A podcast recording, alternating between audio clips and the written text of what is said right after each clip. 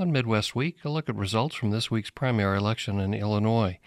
I'm Herb Trix, and my guest this week is Alex Degman, State House reporter for Illinois Public Radio. So, the main statewide race was for governor, and how well did Darren Bailey do, and what do experts say about why he won this year, Alex? Darren Bailey won by a lot. I think the I think he won by 40 to 41 points or something like that. And while it was becoming clear a few weeks ago that Darren Bailey was starting to pull ahead of the so-called establishment candidate Richard Irvin and really the rest of the pack, I don't know that anybody thought that Darren Bailey was going to win by 40 points. And there was, at least in my estimation, there was a reason for that.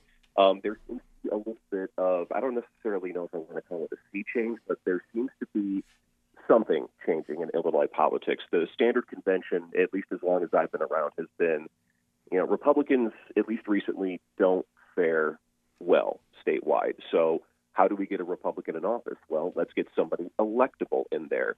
And this year, the establishment thought that that would be possibly Richard Irvin, a suburban mayor who, you know, he's been around for a while. He has bona fides, and he's able to work with both with both sides. And the establishment kind of rallied around him.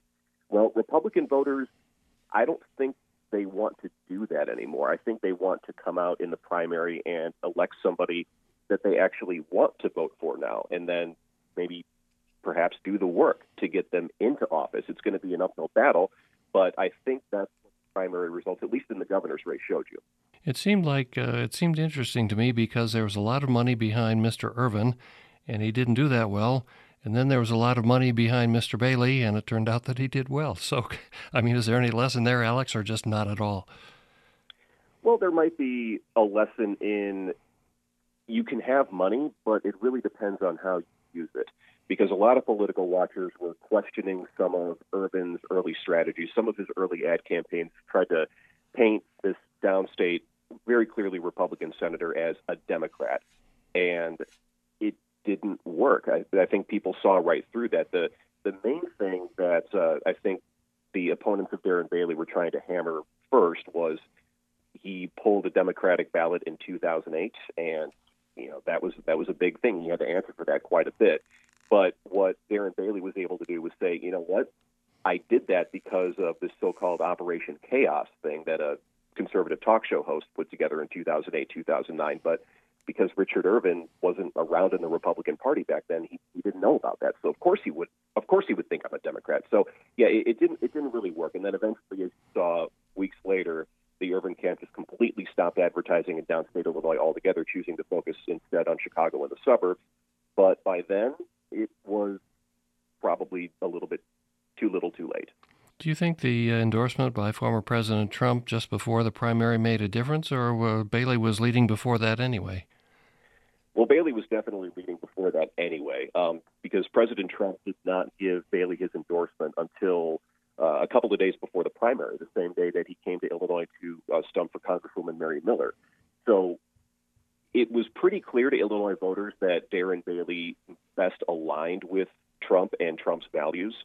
But I think the fact that Trump actually came and took Darren Bailey on stage with him probably pushed it even more over the edge. I don't know that Darren Bailey would have won by 40 to 41 points had Trump not come, but he still would have, I think, easily won. And what do we know, Alex, about the help from Democrats for the Bailey campaign? There was uh, some talk about that, too.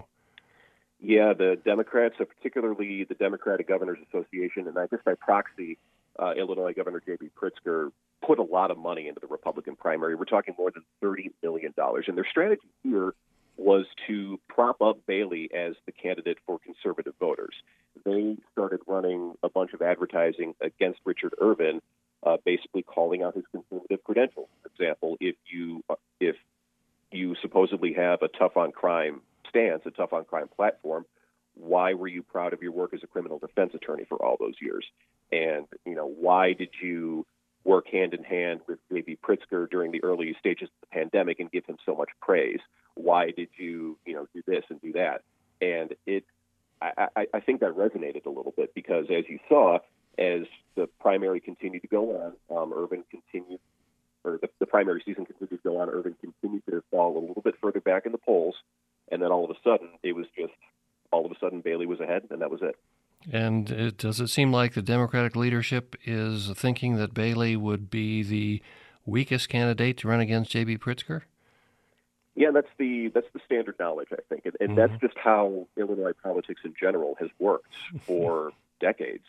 Um, if you have a candidate like State Senator Darren Bailey, who is from Southern Illinois, has very conservative views, of what many consider to be too far right for Illinois, traditional politics in this state would say he's unelectable.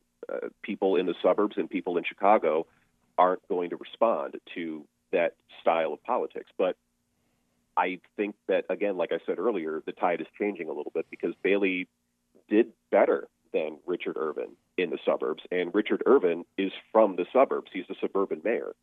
So, again, I think traditional conventional wisdom in Illinois politics is, you know, it's changing. So, will that translate to a general election victory? It, it's, I, I mean, I don't think so, but it's going to be a much closer race, and I don't think the Democrats can afford to just uh, sit this one out.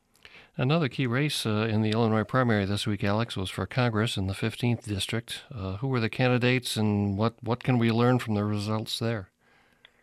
Well, the two candidates were two incumbents. Mary Miller was uh, just off of her first term; she replaced John Shimkus in the 2020 election.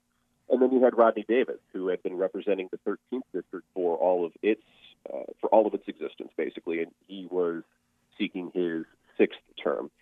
Um, this was essentially a contest to see who was the most conservative and who was, I, I guess, who was Trump's favorite candidate.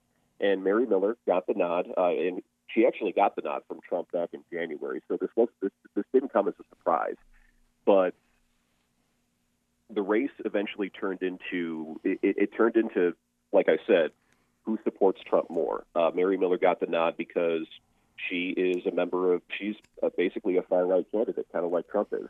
She is a member of the House Freedom Caucus, and she uh, actually had Congresswoman Lauren Boebert of Colorado come to her rally on Saturday to help to help her campaign. She's had Marjorie Taylor Greene come to Illinois on her behalf. So that's the kind of person that she is, and then she's running against Rodney Davis, who, for all intents and purposes, is the so-called establishment candidate.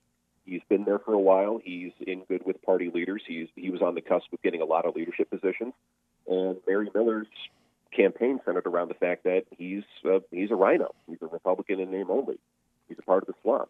And President Trump says we don't need that anymore. We need more candidates like Miller. So um, that resonated. That resonated with a lot of people because, as a WBEZ Sun Times poll found a few weeks ago, uh, President Trump is still very popular among Illinois voters. And while I do think that Miller had a good shot to win this district anyway, again, the Trump nod definitely pushed her over the edge. And you could talk to people around the rally, pretty much anybody at the rally on Saturday, and they'll tell you, yeah, I like Mary, but what, why I'm really voting for her is because that is Trump's candidate, and I want Trump candidates in office.